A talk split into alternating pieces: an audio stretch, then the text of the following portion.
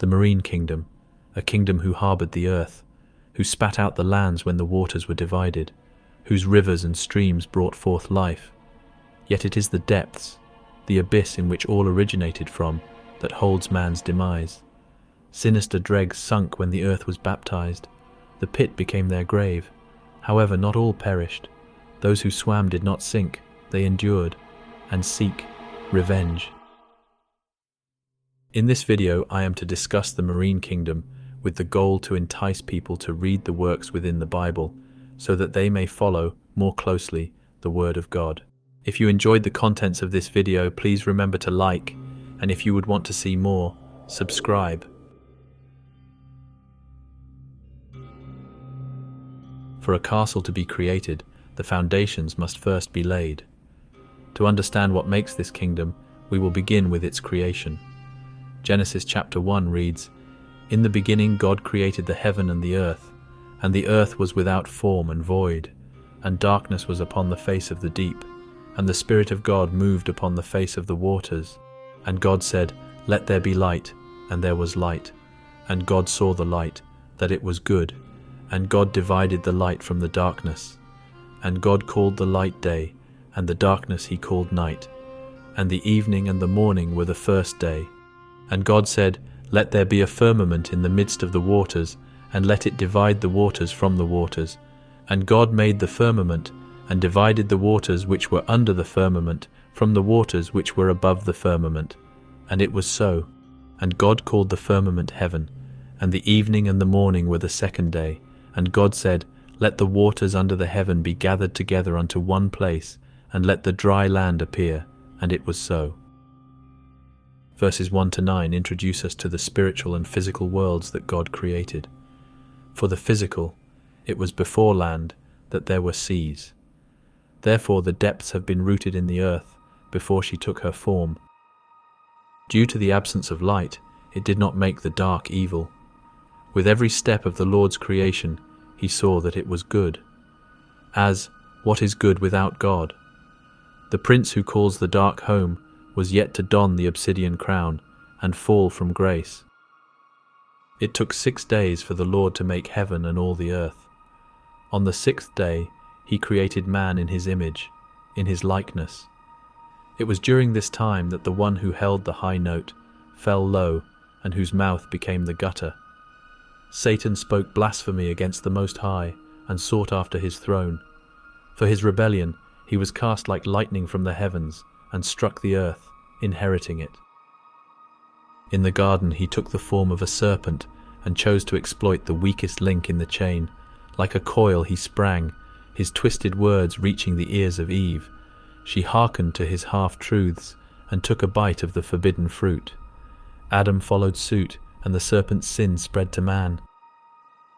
Then the Lord said, Because thou hast done this, thou art cursed above all cattle, and above every beast of the field. Upon thy belly shalt thou go, and dust shalt thou eat all the days of thy life. And I will put enmity between thee and the woman, and between thy seed and her seed. It shall bruise thy head, and thou shalt bruise his heel.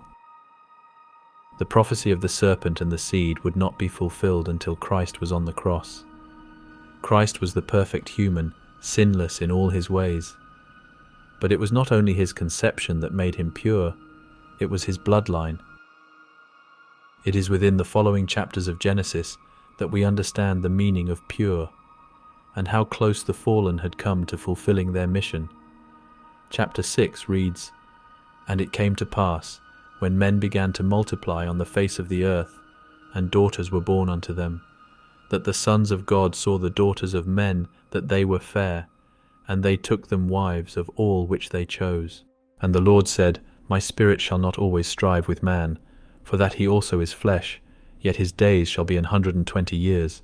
There were Nephilim in the earth in those days, and also after that, when the sons of God came in unto the daughters of men, and they bare children to them, the same became mighty men which were of old, men of renown.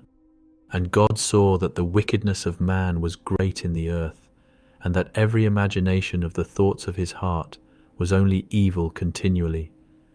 And it repented the Lord that he had made man on the earth, and it grieved him at his heart.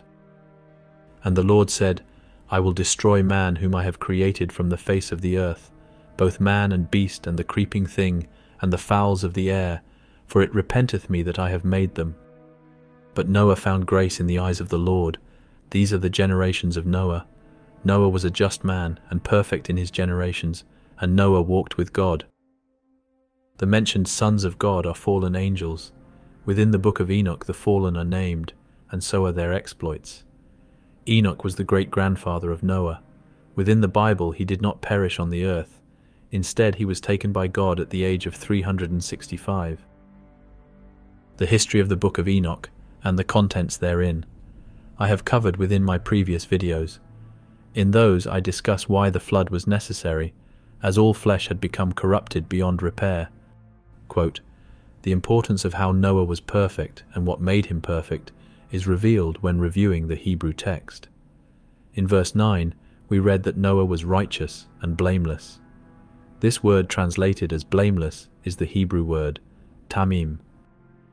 It means without blemish, sound, healthful, without spot, unimpaired. It describes a lack of physical blemish. The use of the word suggests that Noah did not have the same genetic difference that the majority of the population of the earth had. Noah had no tarnished genetic changes brought about by the fallen angel's invasion or incursion into the human species." End quote. This corruption began with heavenly seed intermingling with earthly bodies. Genesis six verse four is where we read the word Nephilim.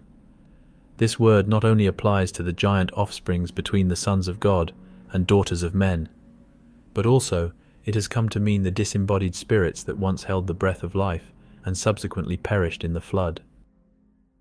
The Nephilim defiled all flesh. Everything that walked, crawled, flew and swam fell under their diabolical hands. Enoch chapter seven reads, "And they began to sin against birds and beasts and reptiles and fish, and to devour one another's flesh and drink the blood." During the time of the flood, we see that the Lord mentions all that will die, except those of the sea. This means that not only did the sinful sink to the depths, but those that were defiled by the fallen remained there, untouched and unpunished. Since the time of the antediluvian period, man has done little other than scratch the surface of what lies beneath. It is reported that over eighty percent of our ocean remains unexplored, and that we know more of space than our own marine kingdom. The deepest depths of the ocean are known as the Hadal Zone, this taking its name after the Greek god of the underworld, Hades. Hades being the brother to Poseidon, the Greek god of the sea. It is no coincidence that the gods of the old world, who many believe to be the giants, called the Nephilim, of the antediluvian period, are who share their names with the world's most unknown regions. They, like their namesake, are a relic, whose origins turned into myths. Those myths transformed into new deities. The biblical flood made a mark on man's memory, and the water that brought forth death became represented in numerous ways. A few examples are the Canaanite god, Yam. They were the god of the sea, representing its violent nature. Like the Greeks, this god of the sea had a brother similar to Hades, in that this brother, named Mot, was the god of death. For the Egyptians, it was the god of the source of the Nile, Khnum. They are one of the earliest Egyptian deities. Due to the annual flooding of the Nile, which brought forth resources such as clay and silt, he was thought to be the creator of human children. He would form the child from clay within a potter's wheel and place them within a mother's womb. For the last example, the Mesopotamian god, Sersir. He is usually depicted transporting the sun god, Shamash. Shamash is a being associated with the underworld, again echoing those of the sea being involved with overseers of death. Sersir portrayals typically feature a snake tail, serpent, or dragon-like head, which is yet more marks of the devil and his involvement with the flood. Serpents of the sea are also seen within the Bible. The Leviathan, which is a creature referenced in many books, is said to be one of the Lord's mightiest creations, unkillable by man, but a plaything for God. The book in which the Leviathan is referred to the most is the Book of Job. The Lord describes this primordial creature with intricate detail, bringing Job's perspective of God's might and how the Lord oversees every motion, whether it be on land or the sea. It is also within Job that we read that dead things are formed from under the waters and the inhabitants thereof. This alludes to the fact that there is life within the waters, but not all are living. The Leviathan is not only a described physical being, but for deliverance ministries is the name for a demon who inhabits its host. The Leviathan spirit is often the result of pride or unforgiveness. Similar in nature, a python spirit comes via rejection, coiling around the person's spine. Both these and other serpent-like demons are a part of a much larger group. Marine spirits, sometimes referred to as water spirits, is a generic term. As explained, the biblical flood wiped out all creation, with a few exceptions. Water encompasses seventy-one percent of the Earth's surface, as well as sixty percent of the human body, meaning that these spirits can easily inhabit a person, as we are not only surrounded, but made up of the water in which drowned the judged for their sin. The Book of Enoch counts two hundred angels who sided with Satan and sought to corrupt the earth, and although it describes their offspring, it does not say how many were produced. This is how those without Christ, which is unfortunately a large percentage of the earth, can be inhabited by more than one demon at one time. An example of this occurring is actually seen during the times of Jesus. The Book of Mark chapter five reads, "And they came over unto the other side of the sea, into the country of the Gadarenes. And when he was come out of the ship, immediately there met him out of the tombs a man with an unclean spirit, who had his dwelling among the tombs, and no man could bind him, no, not with chains, because that he had been often bound with fetters and chains, and the chains had been plucked asunder by him, and the fetters broken in pieces, neither could any man tame him. And always, night and day, he was in the mountains, and in the tombs, crying and cutting himself with stones. But when he saw Jesus afar off, he ran and worshipped him, and cried with a loud voice, and said, What have I to do with thee, Jesus, thou Son of the Most High God? I adjure thee by God that thou torment me not. For he said unto him, Come out of the man, thou unclean spirit. And he asked him, What is thy name? And he answered, saying, My name is Legion, for we are many. And he besought him much that he would not send them away out of the country. Now there was there nigh unto the mountains a great herd of swine feeding. And all the devils besought him, saying, Send us into the swine, that we may enter into them. And forthwith Jesus gave them leave, and the unclean spirits went out and entered into the swine, and the herd ran violently down a steep place into the sea. They were about two thousand, and were choked in the sea." These verses reveal many things. Jesus had travelled into the country via a ship. It is here by the sea, that is, by the marine kingdom, in which he meets a man who is ravaged by a legion of demons. The demons instantly recognize Jesus as he is the Son of God, and they know their judgment will come. However, they do not know when. The devil knows the word, but he does not know the end. As it was not the day of judgment, Jesus cast the spirits into a herd of swine, and they ran feverishly into the sea. The demons' objective was not to continue surviving within these lesser hosts. Rather, they were to use the pigs as a means of transportation, returning the demons to their kingdom. This is not the only time that the prophecy of the serpent and the seed is symbolized during the times of Jesus. The book of Matthew chapter fourteen reads, And straightway Jesus constrained his disciples to get into a ship, and to go before him unto the other side, while he sent the multitudes away. And when he had sent the multitudes away, he went up into a mountain apart to pray, and when the evening was come, he was there alone. But the ship was now in the midst of the sea, tossed with waves, for the wind was contrary. And in the fourth watch of the night, Jesus went unto them, walking on the sea. And when the disciples saw him walking on the sea, they were troubled, saying, It is a spirit, and they cried out for fear. But straightway Jesus spake unto them, saying, Be of good cheer, it is I, be not afraid. As I stated in the beginning, when the Lord made heaven and earth, the earth was without form.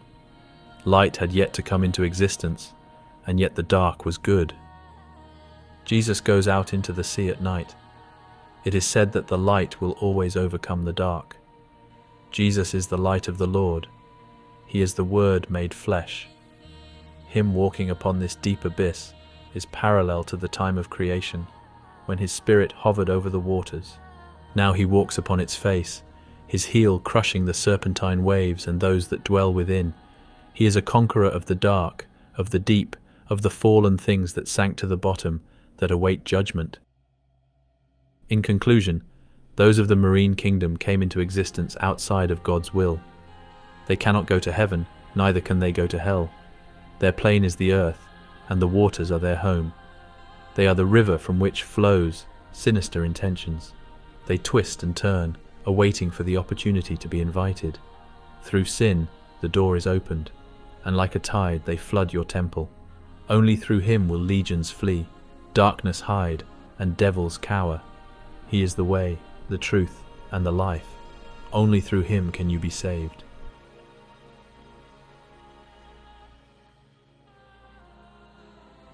As mentioned in the beginning of this video, the aim is to get you interested in the works of the Bible. If your interest has been piqued, then please read the original text yourself. If you have additional commentary on the marine kingdom and the events discussed within this video, then please leave a comment. I look forward to reading them. If you wish to support the work I do here on this channel, please see my Patreon. You will be given exclusive access to additional content. On that note, thank you to my patrons and channel members. I am blessed to have your support. If you enjoyed, please remember to like and subscribe, as it helps the channel immensely. God bless, and goodbye.